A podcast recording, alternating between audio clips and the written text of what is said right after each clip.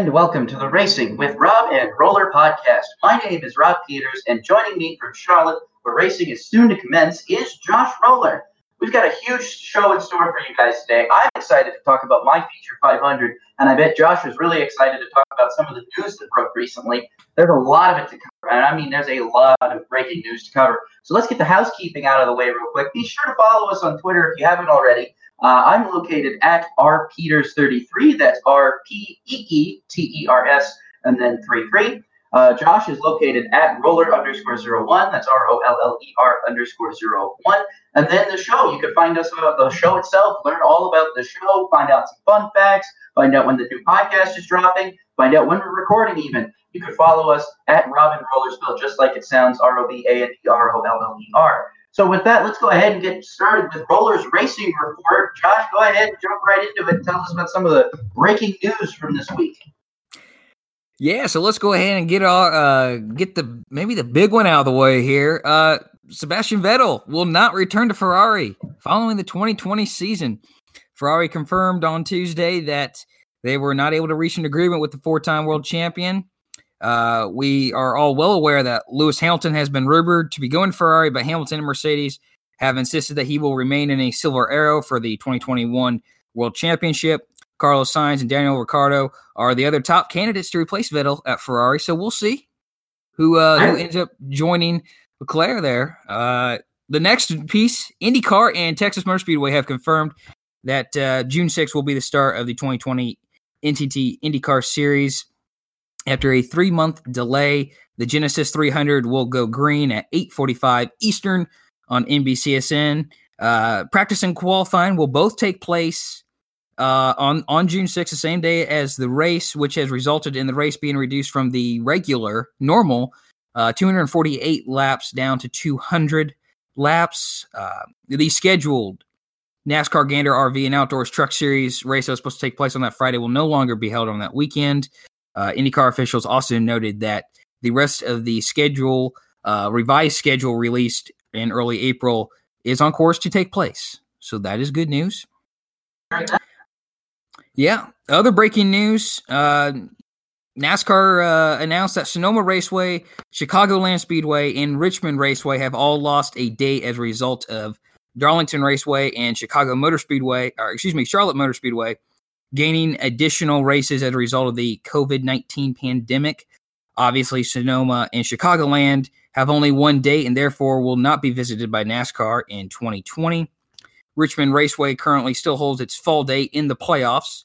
Sonoma and Chicagoland are near hotspots for the COVID 19 uh, pandemic. So it's unclear when events of this size will be able to re- return and commence in those areas. So it was just easier to, eh, we're going to, we're going to go ahead and cancel them for this year. Um, so sticking with a little bit of Chicagoland news, if you haven't seen by now, the future Chicagoland is in question. Sadly, Chicagoland was hit hard with staff reductions this past week, and Jerry Jordan and Adam Stern kept us both up to date with developments about Chicagoland and how uh, is a track on a list of tracks for possible redevelopment or repurposing with developer Hillwood, um, who NASCAR partnered with in March. Um, now, this can mean a number of things, uh, but uh, as we've seen the past few days, a number of suggestions and whatnot, what it means, and people have chimed in. Um, but a leaked document displayed lines uh, through the Speedway's grounds, but a city of Joliet official said that any plans would include the track remaining uh, in only repurposing parts of the ground surrounding the track. Excess parking has been the term thrown around. Auto Club Speedway has also been listed on a loca- location of uh, redevelopment and repurposing by Hillwood, but no further information about any particular plans of that track are known at this time. Um, Rob and I will discuss a little bit of this later in the show.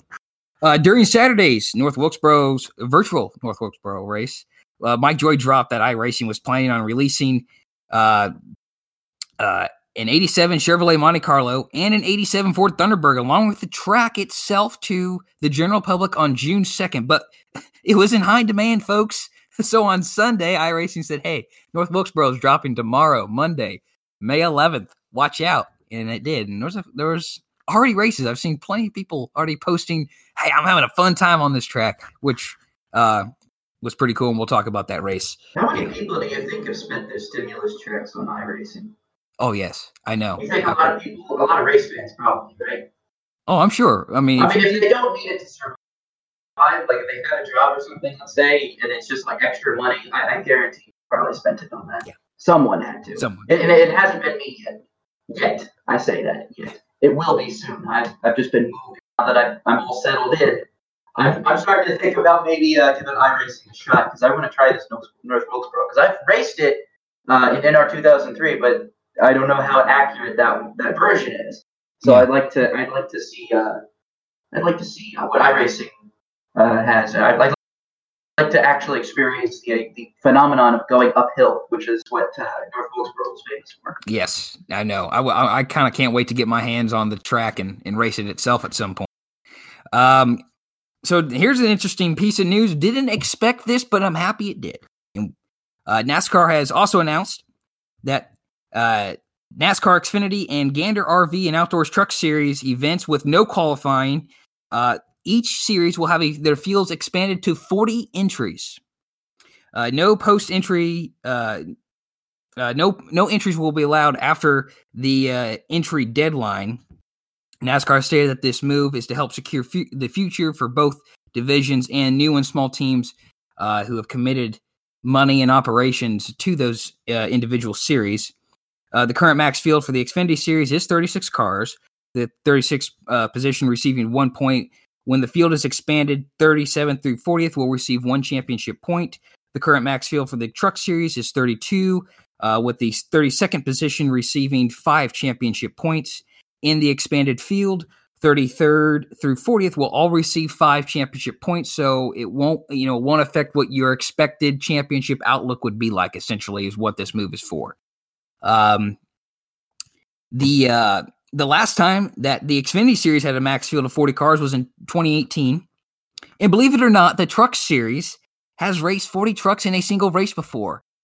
I believe this is a correction on a previous uh, podcast made by myself. I didn't think I, I think I said the cap or the most I ever seen was like 38 or something like that.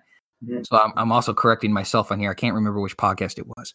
But here's also a slide correction, also trivia for you at that cocktail party you'll be going to in a few weeks. Um, Really? 40 trucks have in the truck series at Phoenix in 1995, Las Vegas in 1996, 1997, and 1998, and then New Hampshire in 1997.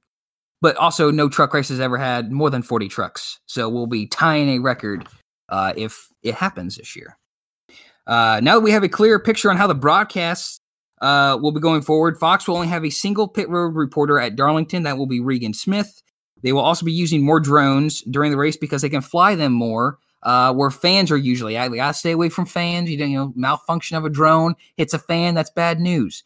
But here you don't have fans to worry about. beer bottle just for fun. Yeah, well, yeah, that's true. But hey, they're going to fly them. I'm kind of interested to see what some of these angles will look like. I'm kind of, I'm, I'm really anxious about that. Um, Jeff Gordon and Mike Joy will not be at the track. They will be calling the race from uh, Fox Charlotte Studios, and uh, it's also expected that Fox will be broadcasting the next 12 races, um, which is kind of interesting. I tweeted this out. Uh, I remember DW uh, Darrell Waltrip doing a Q and someone asked, "What's a race you'd love to call one day?" And he said the Brickyard. And there is the possibility exists that Fox could be broadcasting Indianapolis. Now that's not confirmed. That's just kind of like you know, kind of a let's look at the picture here of of the current state of the states and Indi- in Right. Indiana is opening and will be almost completely open by the time it's supposed to be there. So I would love to see if, if Fox is there. I'd love to see DW make some sort of appearance on the broadcast to say he called Should. the race. I think he should. I think if there's one race for DW to come out of retirement, I'd like to be Brickyard because it's, it's kind of like it's a it's it's quite honestly a race that they've never DW has never broadcast before. Yeah. Um, it's a race that uh, Mike Joy's never broadcast before, and it's a race that Jeff Gordon has won uh, five times. So I Yep. think about it, and I think you know you've got two guys who've always wanted to br- broadcast that race. Probably I don't know about Mike Joy. I assume he's probably wanted to. Oh, I'm sure. Um, uh, but I but if Darrell Waltrip wants to, I think that Darrell Waltrip should. Don't know if it's going to happen, but it, I mean, if it does, Fox should uh, go ahead and give give some kind of give, a bone to uh, a DW and let and get the band back together for a little bit. I mean, even if it's just like a five minute like appearance via you know a, a, a, Skype or something, just to say just to let him call like five laps. I, I, I hope that would give enough of a check a check off the off of the bucket list for him. Uh, one couple more pieces of uh, news here. Uh, NASCAR also announced on Tuesday that uh, how the starting lineup and pit stall selections will be decided for races with no qualifying, uh, basically the upcoming seven races. Uh, for the sake of time, we're just going to review the Cup race at Darlington on Sunday today, and we'll discuss future races and future podcasts. So for Sunday's Darlington 400, pit stall selection will be set by charter team owner points, followed by open team owner points. Pit stalls will be picked in advance, and the pit boxes will be in stalls uh, when the teams arrive. The starting lineup will be decided in four groups. So, as follows positions 1 through 12th will uh, be random draw from charter teams in those positions. And the same will be said for group 2, which will be 13th through 24th. And uh, the third group, tw- positions 25th through 36. And open teams uh, in the order of owners' points uh, will set the positions 37th through 40th. That's how Dar- the Darlington 400s pit stall selections will be selected and uh, the starting lineup will be set. Now, the last piece here Fox Sports drew 688,000 viewers for Saturday's virtual race at North Wilkesboro Speedway. It was the lowest viewership for the 7 eNASCAR iRacing Pro Invitational Series events. Factors that may have contributed to its low ratings could have been that uh, the day and time change. Re- you know that we've been running these on Sunday at one. This time was Saturday at three. You know that that could have posed a you know difficulty for people because parts of the country were reopening and have reopened. And people may have said, you know what, I want to go outside. I may even want to go to a restaurant. so, you know, you could have had that to deal with. And uh, and also active drivers from Hendrick Motorsports and Team Penske did not participate in the event, citing concentration on the upcoming races at Darlington Raceway. So I don't know about when, you, but there's still nothing to watch on TV on a Saturday. So I really don't know how the ratings were that low. Exactly. There's nothing else on TV. I mean, do you really want to watch a bunch of cable edited movies? Because that's all that's on on Saturday. Seriously. Look at the TV guide on a Saturday. It's just a bunch of movies edited for cable. Like that's yeah. it. yeah, I. It was definitely interesting on that part when you look at the drivers. I mean, Jimmie Johnson, I think's got a got has a very silent fan base Chase Elliott's the most popular driver there. William Byron, I think, has got a fair fan base. And then Joey Logano, Ryan Blaney, and Brad Keselowski all have their fan base. So that was a pretty big chunk of fans who like, hey, my driver's not racing. I'm not going to watch the race. But you, which does happen. Well, you could have been cheering for Jeff Gordon, sure. But I'm saying that, I mean, some of these fans may not know who Jeff Gordon is. Really? I'm, I'm just really? saying I'm just saying, if if they're like, hey, who's this guy in these Napa commercials? And there was a NASCAR fan before. Uh, let's think about it. It's possible. There's people out there who don't know at least of Jeff Gordon. I'm sure. I'm sure.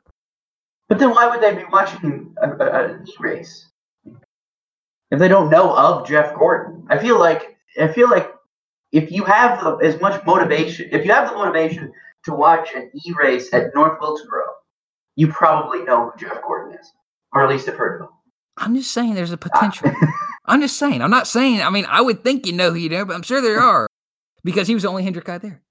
I, so, I mean, no, I'm just trying to though, say, right? re- think of reasons why you wouldn't. But I was shocked at the numbers. I was shocked. I was shocked too. I was shocked too. I mean, those were. I mean, considering how many, you know, we were talking last week, and how many more people were watching the NASCAR race, than the IndyCar race.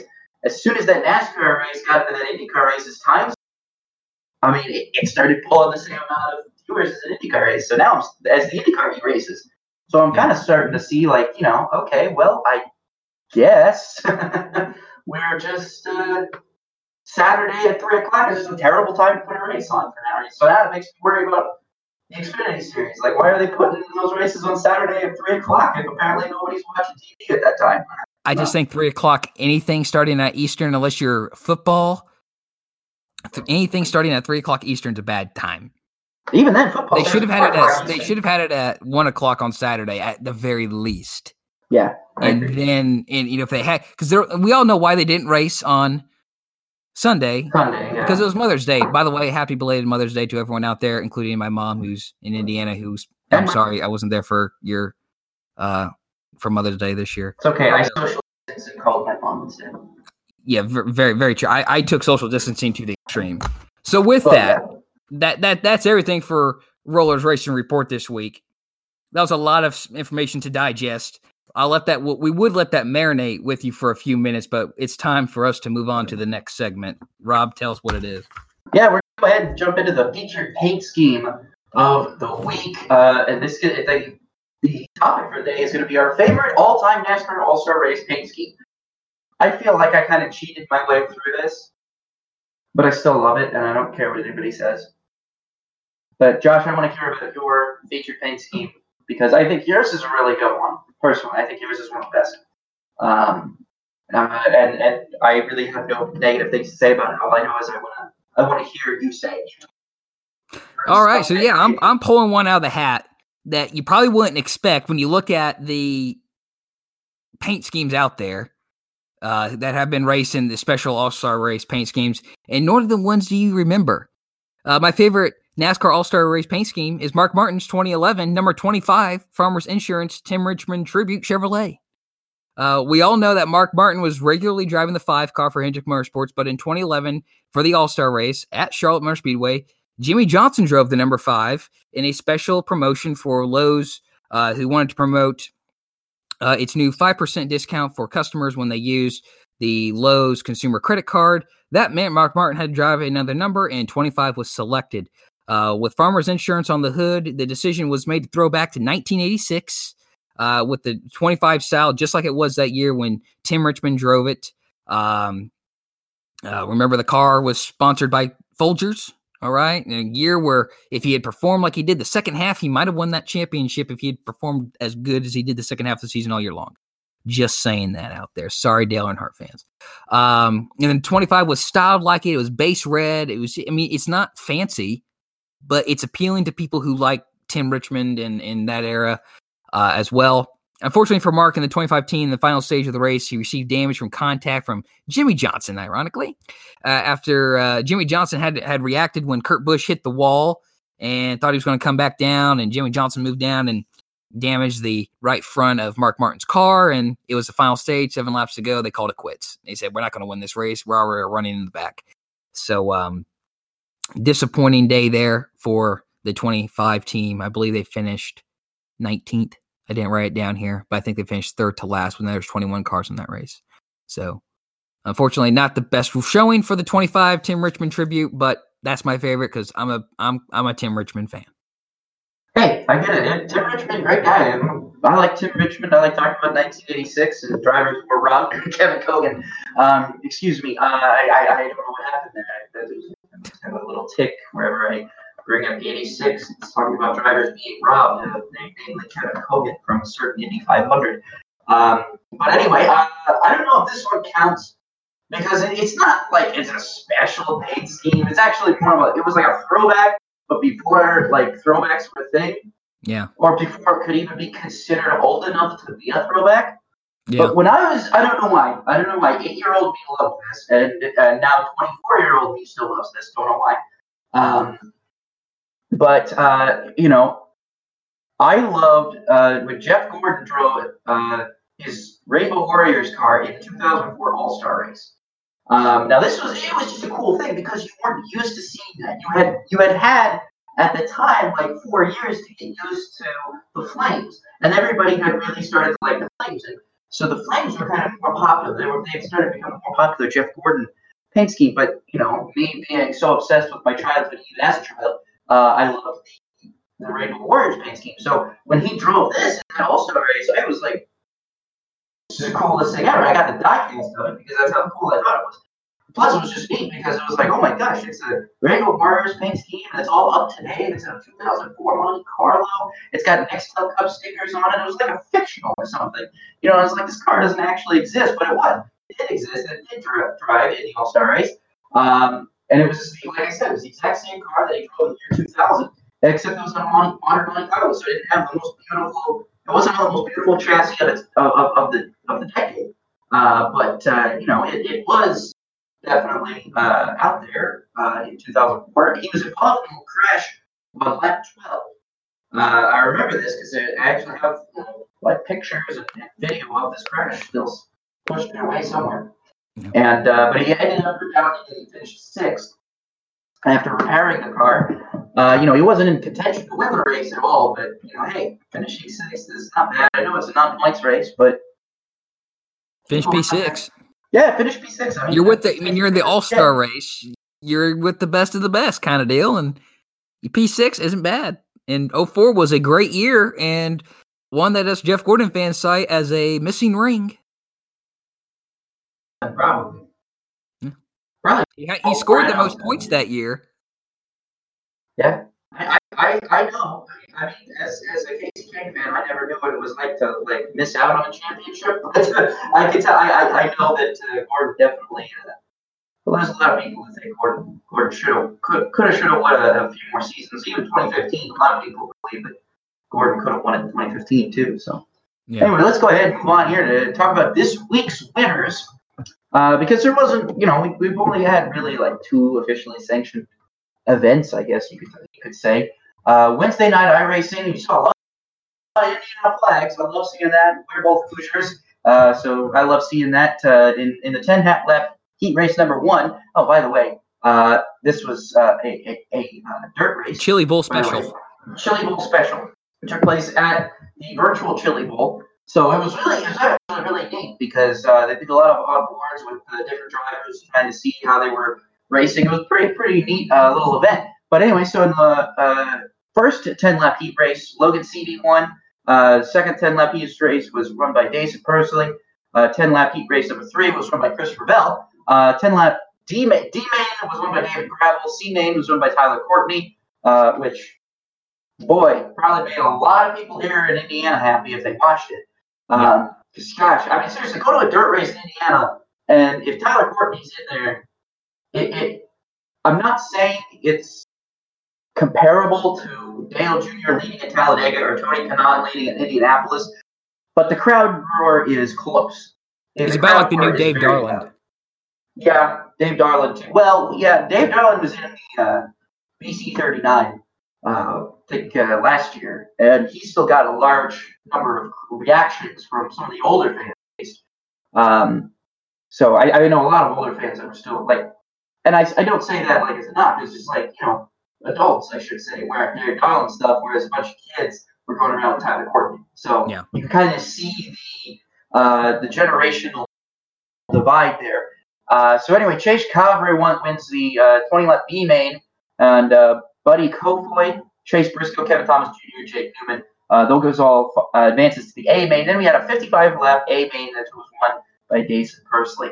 Uh, Friday Night Thunder from the virtual Martinsville Speedway. Uh, Ty Majeski won that race. He led 124 of 125 laps, so he really dominated the field, whipped them quite quite quite well. Um, in the World of Outlaws NOS Energy Sprint Car Series from Knoxville Raceway, uh, that was also run on iRacing, of course. David Gravel. That was not on event. my iRacing. That was an act. That was a real one. That was a real one. Back to return to racing. Boy, I messed that one up then. You're right. You're right. I was totally forgetting that. I forgot about I was like, oh, on Friday, I was like, I was going to buy that because Kasey Kahne was racing in it. And then it completely slipped my mind. And then I just completely forgot about it. So, okay. Take two on that one. World of Outlaws NOS Energy Sprint Car Series from Knoxville Raceway. The actual Knoxville Raceway was run by David Gravel in an actual race. Thank you. Um, and then finally, the eNASCAR iRacing Pro Invitational Series from the virtual North, North Wilkesboro. I should have just read it. You have it right here. It says virtual right in front of it. And when I should have noticed it, it did say virtual in front of Knoxville Raceway. I probably should have figured that out. eNASCAR iRacing Pro Invitational Series from virtual North Wilkesboro Speedway was won by Denny Hamlin. So let's go over some of our top takeaways. Uh, especially, we're going to go just go ahead and start talking about the eNASCAR race because that's really the race that I think both Josh and I watched. Um, I did watch the uh, Wednesday night iRacing at the Chili Bowl, uh, but I didn't pay as much attention to it as maybe I should have. I was kind of in and out, flipping back and forth, a couple of things. Um, but uh, for but I did watch the full North Wilkesboro race. Uh, so the year the, uh, uh, that iRacing chose to recreate North Wilkesboro was 1987. Um, I kind of personally would have preferred them to keep it in 1996, like, or, or at least like updated it. But I understand why they did what they did, and I'm, I'm not as upset about it. I mean, it still looked pretty. It still looked beautiful. It still looked beautiful, but the good thing is they can still go back and recreate the 1996 track. That's true. They can. So I understand why they at least that. this one first. Yeah, I mean, and then and that's a fine thing. So as some grandstands that existed in 1996 and the expanded pit road are not actually present in this build. Uh, pit road in 1987 did have a pit wall separating pit box from pit crew, and that's how iRacing recreated the track. So this race was a 160 lap event with an estimated fuel mileage of 150 to 160 laps, and a tire run that was about 110 to 120 laps. But during every caution, everyone came down uh, the old-fashioned pit road for tires. Uh, the preferred lane was the second lane up as as the drive off was better, which is I, I can kind of agree with that. But I'm still a guy who, when I drive North Wilkesboro, maybe it's because I don't drive an accurate recreation of North Wilkesboro, but I tend to stay at the bottom a little bit I race in North Wilkesboro. But I, I, I, did see, you know, drivers running that high line. I mean, it's, it's, it's, it's something you can do if your car is handling well enough. If your tires are falling off really hard, it's not an easy thing to do. Yeah. If your car is handling well enough, you, you can make it you can make it work and make some moves on the outside. It's just not exactly an easy thing to do.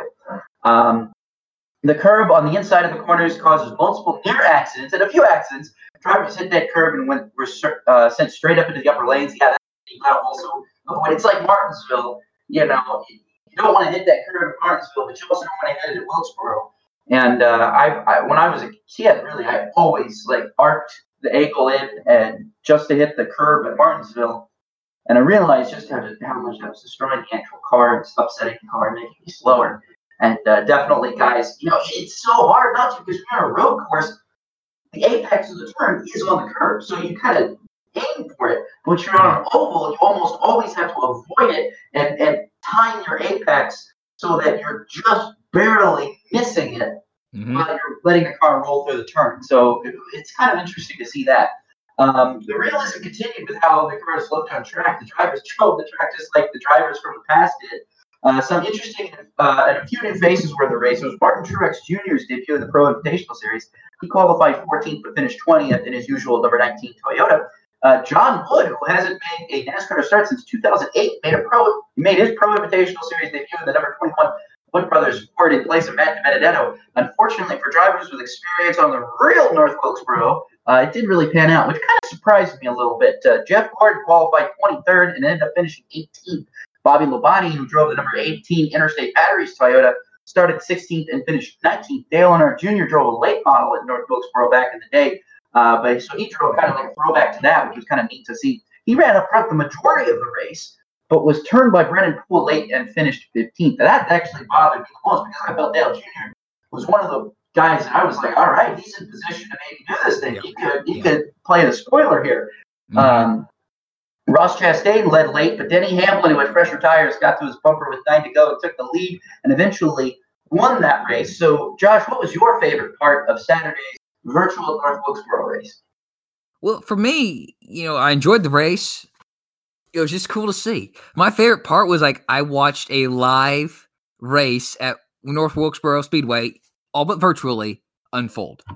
I yeah. watched a lot of uh, former races at North Wilkesboro, the truck series. I watched both the truck races there that happened in 1995, 1996, and I've watched old cup races. And those are cool to watch. Those are very cool to watch. But when you get to see a track unfold like this week, no, no one's raced there, you know, all but a small revival attempt about 10 years ago. But I haven't I haven't watched those races. I don't know if there's even you know, actually ran in that race. Fun fact. Chase Elliott. Yeah, Chase I was just about to say, okay, you read my mind, or you just knew that fact already. Okay. I just knew that fact already. Okay. I just knew it already. You, you knew but, the fact process. Yeah. So, but it's just me. My favorite memory is uh, seeing it actually unfold live on television, and um, I think that was what I take away the most. iRacing did a fantastic job recreating this track. You know, I've said it multiple times, but thanks to to Dale Jr. and Steve Myers going out there and, and putting this together, uh, Marcus Smith and, and, and his group at Speedway Motorsports for allowing it to people to go in there and and do what they needed to do to virtually preserve this track. And it will be there for future generations. If they wanted to, they could go out there and probably make a dirt version of this like it was back in the day. And they have the ability because they scan the track as it is now, and that's how it was in 1996. They will, I'm sure, down the road they will release a 1996 version of this track.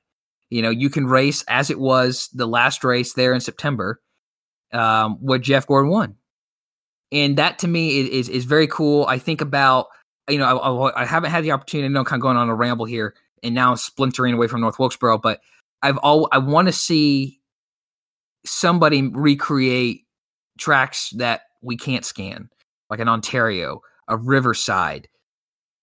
I almost think it, it, it is. I mean, it, if it's not too late, like next week, too late to scan Nazareth, all right, to even try to get anything from Nazareth out there. I want to race Nazareth because that was a fun track. And, and there's other tracks out there too that we can't scan because they no longer exist. And here, Dale Jr., Steve Myers, they did they they they preserve this for future generations. So thank you to them, and I can't wait to race on it myself. You know, Rob, what what was your what was your takeaway? Well, I loved it too. I think that you know, seeing North Wilkesboro, seeing a race at a track like that, I, I echo a lot of your feelings. You know, I think that this is not only was this a great uh, opportunity for NASCAR to celebrate its history, while not, you know, while you know, kind of acknowledging the fact that it's kind of a track that was kind of done wrong. You know, I think a lot of people who were familiar with how Wilkesboro lost its dates on the NASCAR schedule and how Wilkesboro becoming the unfortunate abandoned track that it is now. You know, it, it was definitely done wrong. You know, and, and now it seems kind of like it's all for naught because it was it was lost so that Texas and New Hampshire could have a date. Now New Hampshire doesn't even have that date. Uh, so you know, at, the, at some point, you know, you can look at that and say, well, that's kind of crummy. That's not fair. But it's great to see drivers and and broadcasters and media and everybody just embracing North Wilkesboro because I feel like it's we see these tracks, we talk about these tracks, let me talk about with Chicago things like that. Nobody wants to see tracks go away. That's that's the thing. Nobody wants to see tracks go away. And I think when you have this this tool where you can recreate a racetrack and let it live on in a virtual world, it might not have been it might not be financially capable of hosting another race again. But to see the track be recreated in a virtual setting, and you know, I, I'd like to see, um, and this this might be a, niche kind of thing, but I, I'd like to see you know, iRacing go in there and take some liberties and, and, maybe show us what it might look like had it had it not fulfilled the, its, its its fate. You know, see show us what it would be like if NASCAR never stopped going. You know, make a 2020. That'd be interesting. That'd be interesting. Version of it. Uh, you know, put some safer barriers on it. What it would like. You know, repave it, repave it or something. You know, do do stuff like that. Um, you know, show us really what, what Wilkesboro could have been. Put some newer, fresher grandstands in there. You know what I mean? Um, you know, you know, maybe not saying I'm not saying make it like a big Bristol, but you could encompass it with grandstands if you wanted to. I have um, a not to interrupt you, but I have saved on my tablet. I can't I can't tell you who created it, but someone created like updated versions of different tracks in North mm-hmm. Wilkesboro was one of them, like a map outline, and it kind of looks like a football stadium. Yeah, and um, it's got like foot, two tier stands on the sides, and it's it's a two D. It's not a three D, but it it makes you think what could have been. You know, mm-hmm. here's what North Wilkesboro could have been with you know forty five thousand grandstands in a modern setting, and like like you look like what you're describing. Um, I might share that picture. I don't I don't know. Uh, um, I, if I can find credit or not to it, but yeah, like you said, like if you could take the liberties to make a North Wilkesboro 2020, that would be very cool to see. It would be even greater to see it, you know, maybe appear on like official NASCAR, like Coca-Cola iRacing Series schedule. You that know, you could cool. actually put it on there and you know really give the fans what they want. You know, you want to see and you want to see cars return racing return to an old track. Well, you know, it might not be possible to do it in real life, but we can hey, we can give you the next best thing, which is we've got a virtual recreation of this racetrack, and we've got drivers that are driving this racetrack uh, just just like it would normally you would normally drive it. You know, I think about a lot, a lot about those racetracks, but what could have been. I think about Ontario specifically and Riverside too. Just you know, two of those Southern California tracks that probably, uh, or not North Southern California, but two California tracks. Ontario was Riverside, I think was. Uh, yeah, they both were. They both were in They were, would, were- they're were LA, both LA. both LA area. I couldn't remember specifically where Riverside was located, but um, but I do know specifically, like I can find on a map where where Ontario used to stand. Like Yeah, if, if, do if that. somebody shows me um, that area, I can I can find the specific because the way it, it but, but it's odd because the way Ontario was compared to where they built like highways and different roads, it's it's it's not the same. Like you, you can kind of see an outline of it if you squint real hard, but you can't really see it all the way. Um, but yeah, so that's that's what I thought. I thought it was really cool. Comic books grow back, and I think that that's something that I would like to see used, like you said, with you know, take go out there and try and try and save NASCAR or something. You know, go out there and maybe scan Pikes Peak or something. Um, go out there and, and try and, and find other tracks that might have been uh, completely forgotten, or, or even just smaller tracks. You know, I don't know what iRacing's budget is when it comes to scanning, but I'm sure there's a lot of opportunities they have out there to, to maybe keep keep putting out new racetracks in the future. So I forget which. I mean, not to promote someone else's podcast, which is fine, but Dale Jr. I believe it was on the which would be last week's one here when he talks with uh Steve Phelps. Um, it's a 55 minute episode, but I believe at the end of the episode they talk about North Wilkesboro, and I think he mentioned how much it costs to scan a track, and it's not cheap. I mean, it's not I cheap believe, to yeah, do. I, I didn't think it would be. Yeah, but but still, I mean, like like you said, if they could go out there and and I think Junior's got Nashville. People are people are doing getting Nashville. Uh, we'll be getting that track soon, and I forget the other track. Hickory, Hickory's another one that will be on there soon too. So, uh, Junior's been a great uh, promoter and, and influencer for iRacing, and uh, you know, yeah, just if we could get more tracks scanned before they're too too far gone, um, to let them live in the virtual world is a great thing. And I absolutely agree. So I think uh, we should probably put a pin on that real quick here and get into the outstanding performance. Because uh, there, we've, we've got a couple of outstanding performances. We're going to keep them a little bit short because there wasn't a whole ton of racing today uh, over the weekend and over the week. Uh, so Josh, why go ahead and give us uh, your first, your outstanding performance of the week. I gotta give it up to the RCR boys this week. You know, they both not only did they both adorn Wrangler colors, um, which were pretty cool. Those are always good looking cars. I don't care what the sponsor is, you always look good in Wrangler colors. Um, but they both rallied from a to a third and fifth place respectively after both being involved in, in early incidents. Like I think both were sideways and had hit the wall at one point or another. And they both pulled out of their hat. Where did they come from? They channeled their inner Kevin Harvick and like, hold on, weren't they both just running like 22nd and 23rd a second ago? And now they're up here in the top five with two laps to go. What's going on here? So, you know, props to them. Uh, good result by both those guys in the uh, final Pro Invitational Series event. So good for them. Go ahead and pick mine. I had a good time watching Dale Earnhardt Jr. run up front most of the race. Uh, and I think really, you know, a lot of people talk about who's the best iRacing drivers, who's the best drivers. You know, Sidney Hill gets a lot of call, William Byron gets a lot of call, Denny Hamlin, rightfully so. Uh, but I think Dale Jr. should be considered right up there because you know he's been doing this uh, since it, since NR 2003 came out, since before iRacing even existed. You know, he's been doing this. So has Denny Hamlin, of course. I mean, Denny Hamlin famously used NR 2003 to learn Pocono, and that's how won both races that year, which back in the day was completely was completely possible. I mean, you could learned how to drive track and then go out there, put a setup, put setup on the car, and just go do it because it was so similar back in the day. Uh, not so much now, but you know, it's hard not for me to give it to Hamlin because I want to, because I feel like he deserves it because of how well he ran. But Yeah. I think Junior didn't get his fair shake after, at, at the finish after having run up front for as long as he did. I mean, he was up there. Almost majority of the race, and then it wasn't until like the last you know few laps or so when he got turned. So really, I, I'm going to give it to Dale Jr. Though he didn't have a good finish, I'm still giving it to him because I think he was right there in contention. He never put a nose wrong all day. Did everything he needed to do. Probably could have won the race when it came down to it. So um, I'm giving mine to Dale Earnhardt Jr. And then I think we should move on to our upshift and downshift. Uh, let's go over the rules real quick. It's uh, one of our most popular uh, segments. I think we're making that up. I don't know if it's popular. I'm making it up.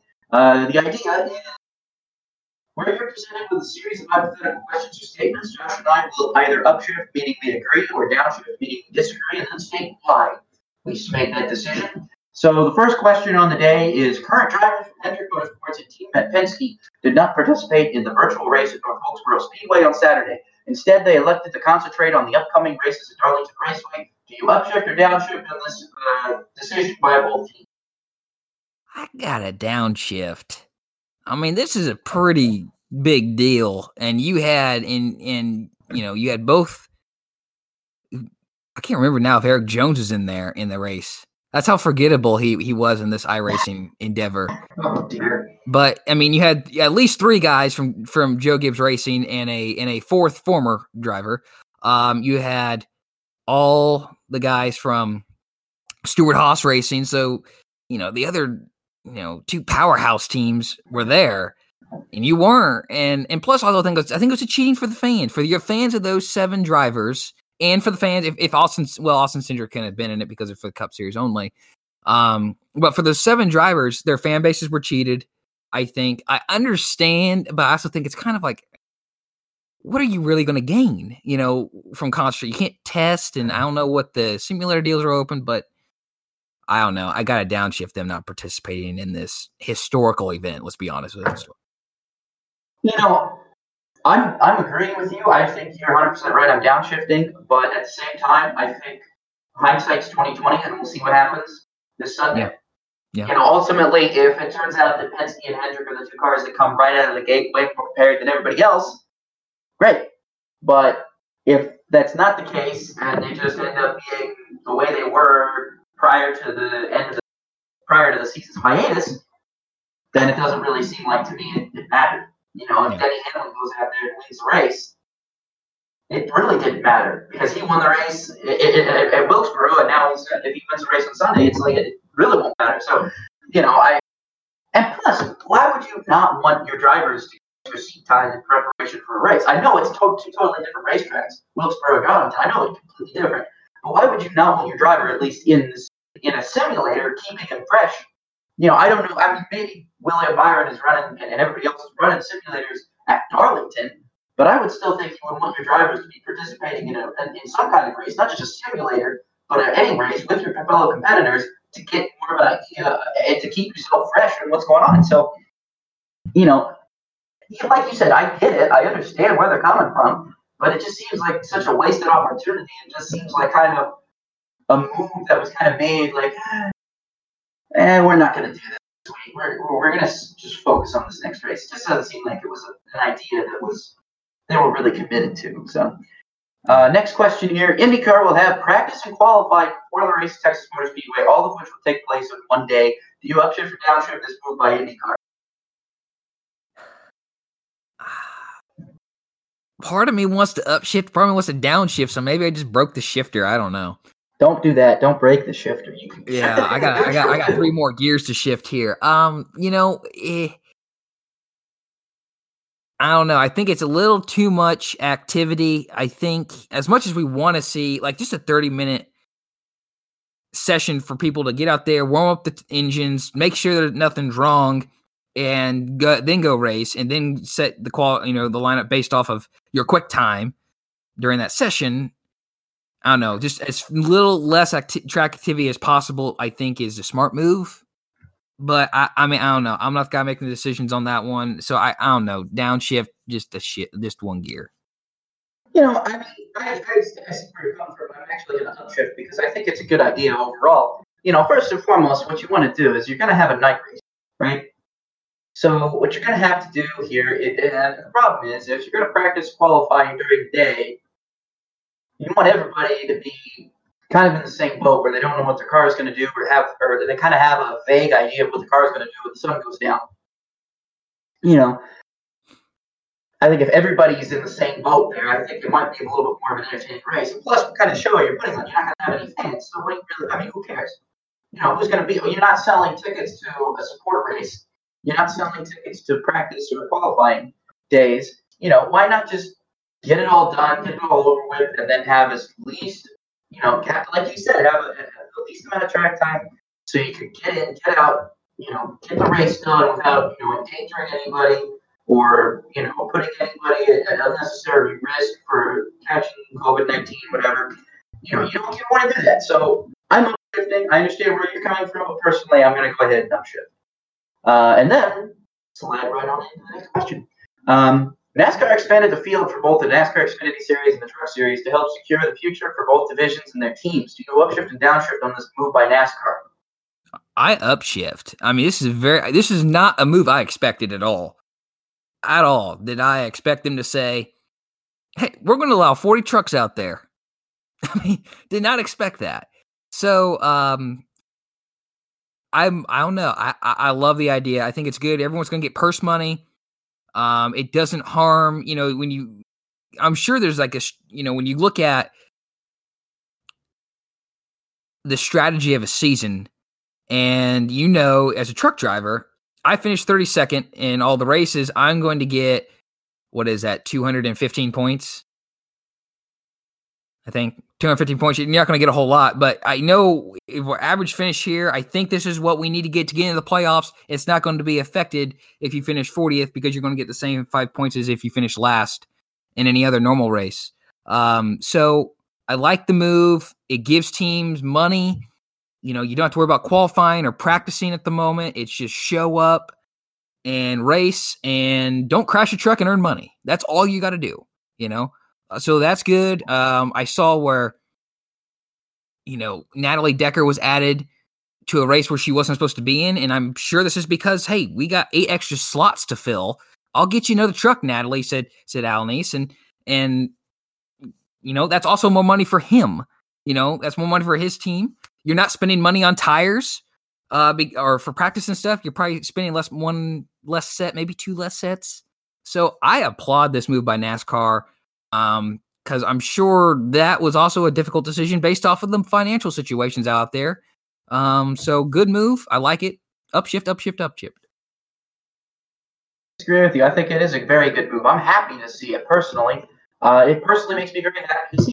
I don't like see. I, you know, you don't want, I mean, I don't really see how else they were going to do it. I mean, if you're going to have qual, if you're not going to have qualify, you're not going to have practice you can't send people home if they haven't qualified just because they or just because they don't have enough owners points or whatever. I mean, that's just you have to be financially viable in a time where you know everything is everything is moving. You know, in, in the economy, and everybody's money. Nobody knows where money's going to be if it's going to be here today or to be here tomorrow or next week. You know, you have to you have to give the team some kind of stability and I really think NASCAR nailed that here, like giving those teams some more stability and saying, all right, nobody has to worry about failing to qualify. Nobody has to worry about missing a race. Nobody, just as long as you show up, you can collect your prize money, you can fulfill your contractual obligations, you can make sure that everything gets worked out per- perfectly. I think it's a great move for them personally. You know, I understand adding extra cars and trucks to the field. Who knows if they'll even be competitive? But personally, I just don't see this as a, as a bad thing. This is the best move the NASCAR could have made uh, in the wake of this situation.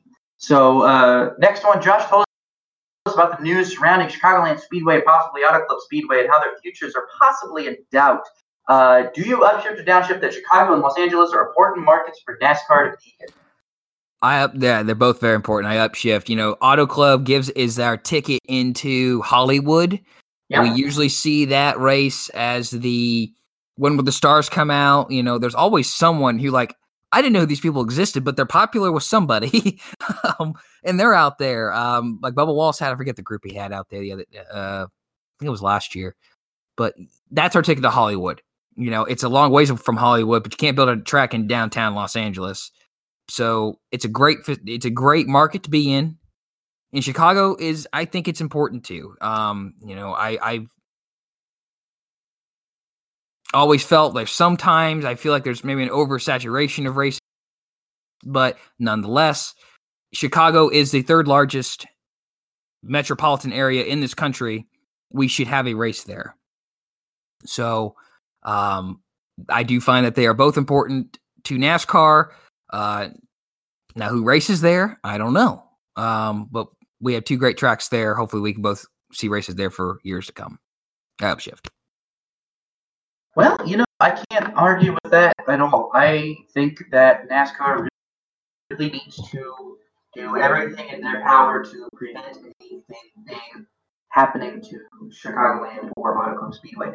Not only because those tracks are in important markets, but also because they put on important races. They've held important and historical races, and NASCAR needs to be focusing on their current markets and not abandoning trying to, you know, like look, we've been there, we've been here, we've done this before. All right. When NASCAR in 2004, they made this big announcement that they were going to go and try and get into bigger markets. What happened at that point? NASCAR's been on a downturn ever since. Okay? NASCAR's been a downturn ever since. Don't repeat history. I mean, I know history repeats itself, but we have to learn from history and at least try and prevent that from happening in this case. I mean, if we can't lose Chicagoland out of now. Honestly, I'm not saying we will lose them because all you know, most of the information that I'm reading leads me to believe that the likelihood these tracks are going away in the near future is very slim, but the likelihood is still there. It is still there. It's still a possibility, and it would be a big, big shame to lose both of those tracks, being having had such great races, memorable races there. Both of them. I mean, it doesn't matter. Stock cars or an Indy car, it doesn't matter. You think about. I can think about a ton of stock of Indy car races at, at California that were some of the best races of all time, be either be them in the CART or the IRL. The IRL put on the best races ever at Chicagoland. It, Chicagoland currently is the current location for the closest finish in IndyCar racing history. There's and a couple of them. I mean, yeah, I mean, no, I mean, it holds the closest. I know it holds the one. There's um, nothing there. And, and you know, you can't lose that piece of history. You just can't do it. And especially you look at what how much history NASCAR has written there, you can't lose that either. You, I mean, I understand the fans have essentially stopped showing up there, but you know, at the same time, who's to blame? NASCAR. You've been moving Chicagoland around all the time for the past several years. It's never, it's not in a consistent date. You move it almost every few years. You can't be doing that and expect crowds to return. I mean, we've seen this so many times with racetracks on the IndyCar schedule. They move the race dates all the time, and then fans don't show up because they don't know when the race is. They expect the race to be, you know, at one point in the year, and then it moves to a totally different point. They might not be able to go to that race when they would have been able to go to it much later off in the year. You know, that's the kind of stuff I'm talking about. We can't be repeating ourselves in those situations. So I think uh, we they are important markets for NASCAR to be in, and they can't do something stupid like go to a, a street course and abandon these these fine uh, facilities that they have in Chicagoland and Auto Club Speedway. So let's go on to the final upshift and downshift question before we jump into what I'm excited to talk about. Uh, unless a championship can be won in 2020, the Sebastian Vettel and Ferrari marriage will yield no championships. What do you What do you think, Josh? Are you upshift or downshift on this being a possibility? I don't. I don't think my gear shift will go upshift. Uh, you got a downshift. It is. Uh, this is a this is a marriage that should have yielded a, a world championship to you. I know I thought it was you going know, he's going up against the juggernaut of Mercedes time and Lewis Hamilton, who arguably is the greatest driver to ever get behind the wheel of a, of a Formula One car. Um, Can't argue that anymore. Yeah, but uh, you you had to at least contend better at the very least, and they didn't. I just don't think they did. Um, now things could be different this year. You know, we haven't seen F1 cars on track yet. Hopefully, in about two months, we'll we would have had a race or two in. Um, but uh, yeah, if he doesn't win championship this year, you can't label this any other way. The Vettel Ferrari marriage would be a failure. It, it would it would be a failure. You know, Ferrari just. I mean, I thought Vettel came there. I was like, all right, match made in heaven, right? I mean, at first, I'll be I'll be honest. At first, I was like, well, Ferrari's not much better than Red Bull right now. That was back in 2014 when Mercedes won all the two races. Um, so I really thought at that point, all right, Vettel's going somewhere else because the Renault engine is terrible. I get it. Don't blame him. He wants to go to Ferrari. He wants to be like Michael Schumacher. Okay, don't blame him. I get it. But now, as I think Ferrari had plenty of time to show Vettel and give Vettel a car that yep. was capable of producing a win and a championship more wins and championships. And the fact of the matter is, they let Vettel down as much as they let Alonso down. Well, yeah. I mean, they let Alonso down big time when Alonso came over to Ferrari, and they've let uh, Vettel down now too. Yeah. Um, Was they it better not years between the two of them? Yeah, they better not let down Leclerc. And they better not let down whoever whoever they pick up. But I mean, I've, I've, I've heard that it's probably going to be Carlos Sainz. Carlos Sainz is the one that's being linked to him right now, more so than Danny Ric. But I am still of the firm belief that if Ferrari does not have a car that can compete with Mercedes this year, this is probably actually the best career move for Sebastian Vettel because all all of it, all of this marriage has shown me is that Ferrari is capable of is, is not going to compete with Mercedes. They're going to grab these big drivers. I mean, you have for Sebastian Vettel and Kimi Raikkonen, you should have yielded more wins. Mm-hmm. Raikkonen should have had more than one win. Vettel should have had more than however many wins. But I don't know. I think it was. Probably, I think he's got 14 right now. Yeah, 14 wins or something. He should have won way more than that. I mean, he should have won. He should have been a consistent threat to the Mercedes dominance. Him and Raikkonen both, and him and Leclerc both last year. Both should have been threats to Mercedes dominance. They weren't. They flat out weren't. I think, in all honesty, if Vettel which I'm hearing is maybe, maybe, maybe, maybe a possibility. If Vettel to go back to Red Bull, I think he's in a way better position. Because if he's going to be paired with Max Verstappen, I'm scared. I'm scared of that. I mean, the whole rest of the Formula One field should be terrified if Vettel goes back to Red Bull and teams himself up with Verstappen, and that Honda engine starts competing with uh, Mercedes. Because it could happen. We've seen Verstappen multiple times outpaced Mercedes on talent alone. Vettel can probably do the same thing. And I'm not, I mean, he's done it in a Ferrari, but I think he could probably do it in a Red Bull again, too. So that's where I'm going with this. I'm going, I'm, I'm, that's where I'm going with that. Um, and now, now I think it's time for what I've been waiting for this whole time. I've been waiting uh, for it too. I, I, put a lot. I put a, I put a lot of research into this. I've been basically doing research on this all week. So I had this decided uh, essentially as soon as recording finished up last week. I knew I was going to do this one. I knew I had to leave the 1996 Indy 500 because if you're going to talk about uh, the IRL CART split, you're going to talk about races in that time period between 1996 and 2007. You have to, and I mean you have to talk about 1996 first, and now we have to get 1997 out of the way. And I don't say I don't say out of the way as a means of saying, oh, let's just get it over with. I say this as we need to talk about it because it's that important. I mean, it is that much of an important race to tell you the history and the story of how the IRL and the Indy 500 are where they are today. So let's go right ahead and start uh, and get some background information regarding the CART IRL split and the new rules for 1997. So keep in mind, we've had a year, we're now a year past uh, where you're into the split. So the split IRL has already done a full season ish. They're about a season and a half. So they've done their three race season that was really really weird, and then now they're doing the they've scrapped this whole half season thing. You know, where they're ending the season in Indianapolis. So this Indianapolis 500 is the last IRL race for 1997. That's actually going to happen in Las Vegas later in the year. Um, and then they're going to go back to a calendar based schedule for 1998. And then they would continue uh, the rest of their time. So one of the biggest changes uh, in the over the offseason was the introduction of the new IRL chassis. Dallara and G-Force developed new cost-effective chassis for use in the IRL. This essentially made it even harder and less likely that CART teams would enter the Indianapolis 500 they would have to purchase an all new chassis engine for use in one race that they weren't even guaranteed to make.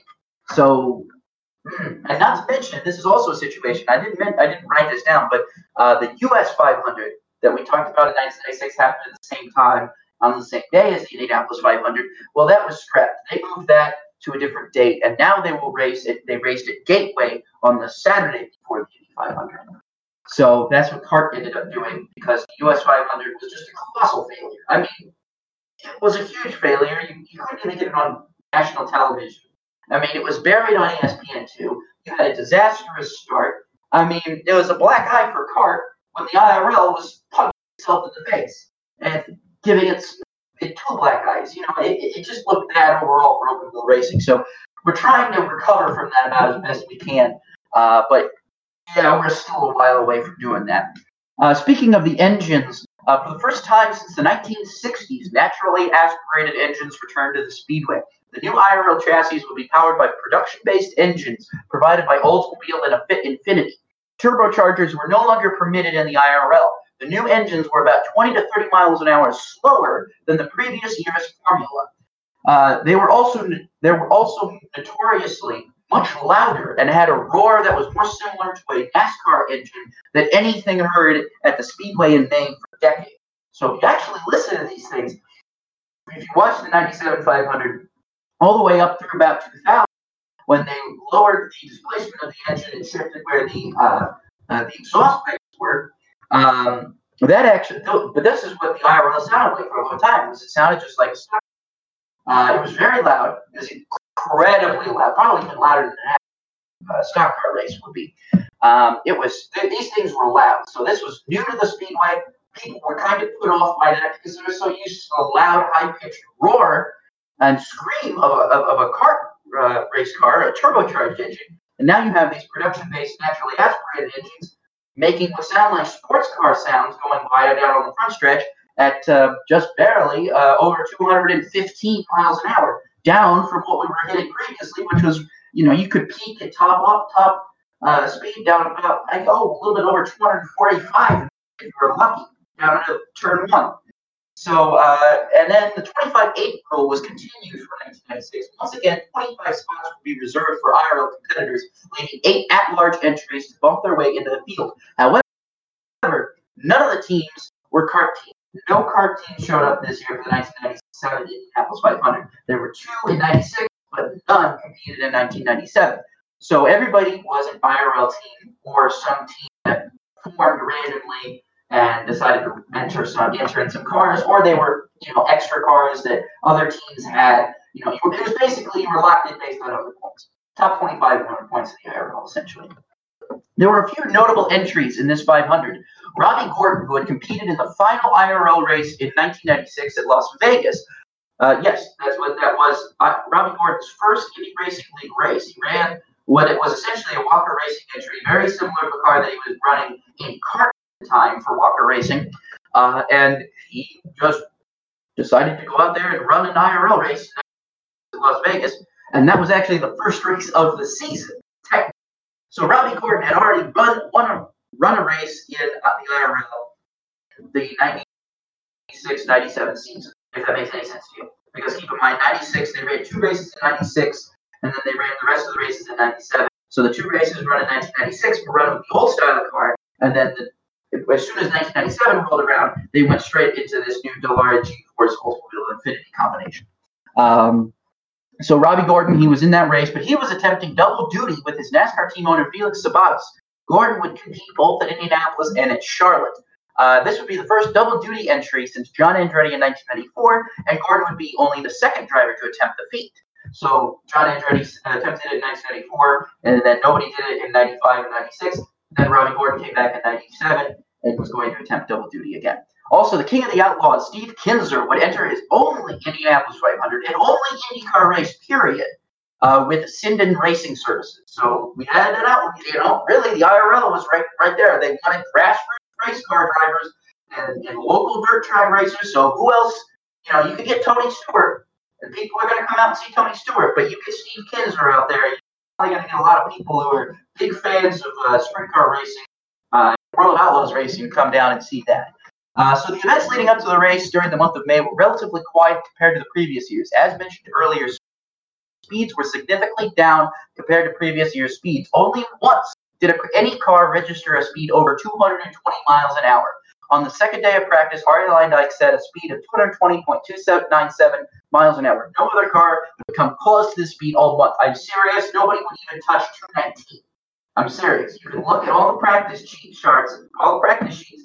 97, only on that first Wednesday of practice does Luyendyk go 220. Everyone else behind him, 218 and lower. 218 was basically where you wanted to be. That was a fast play. And it's crazy to think about because compared to Arie Luyendyk's uh, speed last year of over 237 miles an hour, we're only topping out at about 200. Yeah, I mean, that's a 20 to 30 mile an hour loss of overall speed at Indianapolis. Um, continuing perils of finding speed the Infiniti engines were notoriously slower than the Oldsmobile engines. Defendant winner Buddy Lazier was initially entered as an Infiniti engine, but quickly bailed for an Oldsmobile engine when it became clear they would not be able to accept, set an acceptable. So now you've got only Oldsmobile drivers being able to, to basically pace the race, and all the Infiniti drivers are just essentially also rans. Most people were dumping for dumping their Infiniti engines for an Oldsmobile engine, and it was just an uncompetitive battle. The only thing that was probably competitive about the battle was the chassis manufacturers between Dallara and G-Force, and then the Ferrari and Goodyear, or not Ferrari, Firestone and Goodyear, excuse me. Um, Luyendyk would end up on the pole with a speed of 218.263 miles an hour. Compared to his record speed that he set one year ago, the track record that still stands uh, of, of over 237 miles an hour, this was a bad drop in speed. And this would actually mark the end of speed gradually climbing year after year in Indianapolis. Prior to that, the pole speed had gradually gone up, uh, you know, kind of in a, in not really a uh, direct uh, a direct what's you know what I mean, like a, making a chart, you know, a direct correlation to go up, but it was kind of like stagnant. You know, one year it'd be really you'd set up your track record, and the next year someone would be a little bit slower than that. Then maybe a year after that, someone else would set a track record, and it would kind of continue. Now you were we haven't seen a track record be set since 1996. Um, there was one major controversy in qualifying that led to this race having more than 33 entries for the first time since 1979. Lyn St. James and Johnny Unser, two of the at-large entries, were bumped from the field on bump day, but had set speeds faster than Paul Durant, the 33rd qualifier, and a lock-in qualifier. As a result, USAC decided to add Unser and St. James to the back of the field as the 34th and 35th qualifier. So essentially, what happened was that 35, the 25-8 rule essentially created what everybody has been afraid of all this time: is drivers who are faster not than somebody who qualified through not making the race. So you had Lyn St. James and Johnny Unser run faster times than Paul Durant, and Paul Durant made the race while Unser and Lyn St. James were up. And they were like, well, that's not fair. You guys were faster. You guys were faster all month than this guy. Why are you guys not in the race? Oh, because you're at large entries? Oh, no, we're going to add you in because that's totally not fair. You guys got screwed by this rule. Um, so with a PR black eye caused by the 25-8 rule, things would get worse when the race was completely washed out on Sunday. Robby Gordon would fly to Charlotte before the race was postponed, where he sadly would end up finishing 41st. He would fly back to Indianapolis the next day. However, on Monday, the rains were remained, and only 15 laps would be completed before the race was washed out once again. This meant the 500 would be pushed to Tuesday, which thankfully had a much better weather outlook. Now, this was the first time the race had been postponed multiple days since 1986, when the race was actually postponed an entire week to rain. Uh, they were actually supposed to race, they were thinking about resuming the race on Tuesday in 1986, but ended up completely scrapping that idea and running it nearly a week later. But however, for 97, they ran it on Tuesday. Uh, so by the time the green flag finally flew on this race, I mean, it had flown earlier on Monday, but by the time it would have flown uh, for the time that it, the rest of the race would be completed, uh, we already had uh, cars out of the race. Uh, Stefan Gregoire, Alfonso Giaffone, Kenny Brack, Sam Schmidt, and Alessandro Zampedri had already dropped out of the race due to crashes or mechanical failures on the two days prior. So, like on pace laps, there were crashes. Kenny Brack was involved in one of the crashes, and then a bunch of other cars had mechanical failures. So we've already lost oh about so what is this? Uh, one, two, three, four, five drivers. Five drivers have already dropped out before the race has actually even really started. Um, to make matters worse, however, and this is when the race just starts. The race has just started. We've run about, oh, say, two, so uh, maybe one lap under green. Robby Gordon gets the jump on the start, and uh, he's he's getting up to second. He was running third, and he was about to pass Arie Luyendyk on lap 18, uh, just outside after the race had restarted on that Tuesday. So Gordon had essentially been waiting to run this race since Sunday. He'd already tried the double. He'd already failed. NASCAR didn't go as well, so he was hoping. You know, he had a faster car at the Indy 500, so he was excited for this. He was going for the lead until he had to pull off the off the track. Suddenly, going into turn three, he pulls off into the warm up lane, stops his car, jumps out, starts rolling around in the crowd. Now, this is what happened. Robby Gordon had fuel from the fuel cell leak into his cockpit, and it gave Gordon first and second degree burns. So now, actually, if you watch on the broadcast, you can actually see part of Gordon's driver's suit near his right thigh had uh, been discolored and had essentially been dissolved off. So this had burned a huge chunk in Robby Gordon's fire suit. Now the fire suit was still more or less intact, but the, the main felt on the top of the car, on the top of it, had essentially all been burned off entirely. He had first and second degree burns on his thigh and on his hands. Wouldn't enter. He would not re-enter the race, even though he would try to. He didn't actually successfully re-enter the race. Now the race was largely a battle of attrition again, much like 1996. So many cars crashed or had mechanical problems. So as a result, you really had a race between Arie Luyendyk and Tony Stewart for most of the race. Those are the two fastest cars. Those are the two best drivers in the race. Buddy Lazier was occasionally up there trying to get his crown, but you know, it, I mean, he was doing well. He was running up front, but it just seemed that Luyendyk and Stewart just had better cars than Lazier that day. Um, now, as the race came to a conclusion, USAC would make another odd green light finish. So here's, here's really where a lot of the controversy from 97 begins. Is well, there was already a lot of controversy before, but here's where it kind of creates a boiling point, uh, at least for the IRL and for fans and for teams and drivers. So three cautions came out in the final 11 laps. The first crash, crash involved Steve Kinser, and then they threw uh, a caution for that. That didn't last long. They threw uh, the green flag left next to lap 194. All of a sudden, Buddy Lazier's uh, rear view mirrors flies off, so they throw a debris caution. Well, this debris caution comes out. Uh, they get they clear it off, and then they're going to go restart the race. Uh, and as they restart the race on lap 197, Tony Stewart hits the wall just barely, and they throw the caution again. One lap is completed under yellow. Now, as Luyendyk is rounding off turn four, Stewart's still technically in second because the, the yellow flew before they took green flag. So Stewart's still in second, right? Uh, Luyendyk is rounding off turn four. There's no pace car. They're trying to pick up the pace car. Like they were slowing down specifically to pick up the pace car because we're thinking this race is probably going to end under yellow, right? Throw a caution on lap 198. It's probably going to end under yellow. No, no, no, no, no. USAC throws everybody off guard and throws a green and yellow, it's not green, green and white flag without telling anybody. The caution lights are actually still on. Arie Luyendyk rounds off turn number four, expecting the race to finish under caution, expecting to pick up the pace car, only to see the caution light still blinking, but up front in front of him, he sees the flag man waving the green and white flag. So the race is restarted. Luyendyk's caught off guard. He quickly accelerates. All of a sudden, Tony Stewart at second is like, where's he going? And he starts getting past. Everybody starts going past everybody because nobody knows what's going on. The race has been restarted. Nobody is aware that the race is restarted except for Arie Luyendyk. The only reason Luyendyk knows is because he was the leader and could see the green and white flags being displayed. So USAC essentially ends this race for Luyendyk by almost stealing it away from him. If Stewart had caught a jump on it, I bet you Stewart would have made a try and probably passed Luyendyk or given him a, a real big battle. But no, Luyendyk drove away from the rest of the field and ended up winning the race handedly by quite a substantial margin. But Stewart had no chance to catch him. Stewart ended up falling back and finishing fifth. Uh, and, uh, you know, it, it, was just a complete disaster. USAC was on thin ice with the IRL at this point. They were like, you guys are going to keep sanctioning this race. You can't do it. You can't do that. This is second year in a row you've done something stupid like this one green, yellow, uh, green, white, excuse me. I mean, this is ridiculous. You can't do it. So, and then by the next race, uh, when they uh, gave the win to Billy Boat at Texas, when Arie Luyendyk was actually the winner, that was when the IRL told USAC to, you know, your services will no longer be needed here. Thank you. Go, go away. We'll, we'll take it from here. We'll score the race here.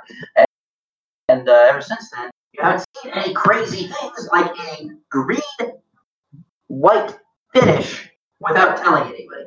So, as with the previous race, attrition was a common theme. Only five cars finished on the lead lap, up from the three cars that finished on the lead lap in 1996. Arie Luyendyk wins the race, followed by Scott Goodyear, his teammate. A 1 2 for Rick Treadway's team, Treadway Racing. Do you remember Treadway Racing? Nobody does except me for some reason. No, because I, they ran Arie Luyendyk and then disappeared once he retired. Um, seriously, once Luyendyk retired after like 99, Treadway Racing just kind of disappeared. I mean, he came back, and then Rip Tripway ran for a little bit, and then they just folded. Right, 2002, and they just folded. They were running with Anthony Lazzaro, and then they just folded. Um, and so anyway, so the top five, and the only the top five, which would be the only drivers that would finish on the lead lap, were Arie Luyendyk, Scott Goodyear, Rookie of the Year Jeff Ward, Buddy Lazier, and Tony Stewart. So that is a story about the 1997 Indianapolis 500. It was a it was a crazy race. There was a lot of crazy things that happened. Sounds like it. Um, you can go watch the race for yourself. It's on YouTube. I highly recommend watching it. It's one of those races nobody ever talks about. Nobody ever wants to remember because of how controversial it was, by how ugly some people think the cars looked and sounded. But hey, you know, and like he loves Harry Lane, loves Buddy Lazier, loves Tony Stewart. This is one of their best 500s. So uh, for me, it's, a, it's it's very fun to watch. You're big fan of Steve Kinser, uh, definitely you could go see him. Uh, unfortunately, he doesn't finish the race, but you know he does he does make good appearances. He was trying. He, he, I mean, he made it to 11 to go before wrecking. So, I mean, I got to give him credit on that. Actually, I take that back because on the restart of the race, the second restart after Robby Gordon had his problem, he actually ran into the back of somebody. And then, no, actually, I'm saying Steve Kinser did not have a better credit of a race. Don't watch it for Steve Kinser fans. But Anyway, Josh, I, I hope you enjoyed that. I hope you liked it. Let me go check how much time we have, and you can tell me what you thought about it. Yeah, I mean that's uh that was great. I mean, uh I mean I learned stuff. I learned stuff last week. I learned stuff this week. I'm not going to learn stuff next week. I mean, you are you are an IRL encyclopedia, man, and uh, uh, and it's always fun. I bet you you could deliver just as much information from the top of your head, and you didn't have to re- rewatch the race. That's how much confidence I have in you. So thanks for sharing that. I, I really enjoyed it. I appreciate it. You know, I have a lot of books and a lot of uh, old clippings from the IRL that you, you really got to find when you do this research. You know, and I've compiled it over years and years and years. So I mean, I mean, I've taken this. I've I've been doing stuff, like just researching these old IRL situations, all these old, you know, the late '90s. That's when I grew up. Was the late '90s, early 2000s. Um, and so when I think about that, those eras of IndyCar racing, that was when I grew up. A lot of people have very negative feelings about that era, whereas for me, it's a very nostalgic and warm era, which is really weird uh, because you know I wasn't old enough to really understand the politics of the whole situation. So I've always been just a very big fan. I, want, I, I can't ever get enough information about those drivers. I mean, there's drivers out there that ran one 500 and then never appeared again in another IndyCar race ever again. And, and there's a lot of drivers out there that are like that. Um, you know, I think about were talking about last week about Grayson Gardner ran for Team Scandia and won Indy 500 and then never ran again. You know, those are fun stories that you can tell, fun driver names you can tell. I mean, the guy's name was Slick Grayson Gardner, and you hardly hear about him ever, ever after he makes one appearance in Indianapolis. Like, where does this guy go? Well, you can't, you can't tell me you guys let a guy with that kind of name, like, run away. I mean, he was. I mean, I'm not saying he was like the next big thing or anything, but you could have at least kept him on for PR stuff. I don't know. Let's talk about what's in the windshield before we sign off for today. There are no more planned official e races with top NASCAR and IndyCar drivers. So if you've branched out into the e racing scene and enjoyed it, the next e NASCAR Coca Cola iRacing series will take place on May 26th at the virtual Atlanta Motor Speedway. On Friday, the World of Outlaws Morton Buildings late model series will return to the track at Boone Speedway. The race will be behind closed doors, but can be viewed on Dirt Vision. Uh, NASCAR returns with the Cup Series on Sunday at 3:30 on from Darlington Raceway. That's 3:30 Eastern. If you're listening to us on the West Coast, if you're listening to us from somewhere else, I hope that you're good at time conversions because I had to. I had to get good at time conversions. I started watching Formula One and cricket. Um, all the usual entries are on the preliminary entry list, but Baldwin Racing is making a return to the track for the first time since 2017. Uh, they will be running Josh Bilicki behind the wheel of the number seven Chevrolet. And uh, good old BJ McLeod will race in the number 78 Chevrolet for his own team. I didn't know BJ had his own Cup car. I know he owns his own Indy, uh, Xfinity team, but it's good to see him being able to field his own Cup team this year. Yeah. Uh, it was also be the first NASCAR Cup Series race for Matt Kenseth since Homestead in 2018 when he takes over the number 42 for Chip Ganassi Racing. So you know that's it for the today's uh, today's episode of the Racing with and Roller podcast. We really really hope that you enjoyed it. Uh, we had a lot of fun putting it together and uh, talking uh, with you today. Uh, we hope that you uh, learned many things from our experience here. and learn about the 97 500 and learned some things you didn't know. Obviously, if you were alive at 97 and had were conscious, I should say, I was alive at 97, but I was two, so I don't really think I was conscious. But uh, so I don't remember the 500. But I hope that you enjoyed it and learned from it. And uh, with that, for Josh Roller, my name is Rob Peters, and this has been the Racing with Robin Roller podcast. Have a good one, everybody.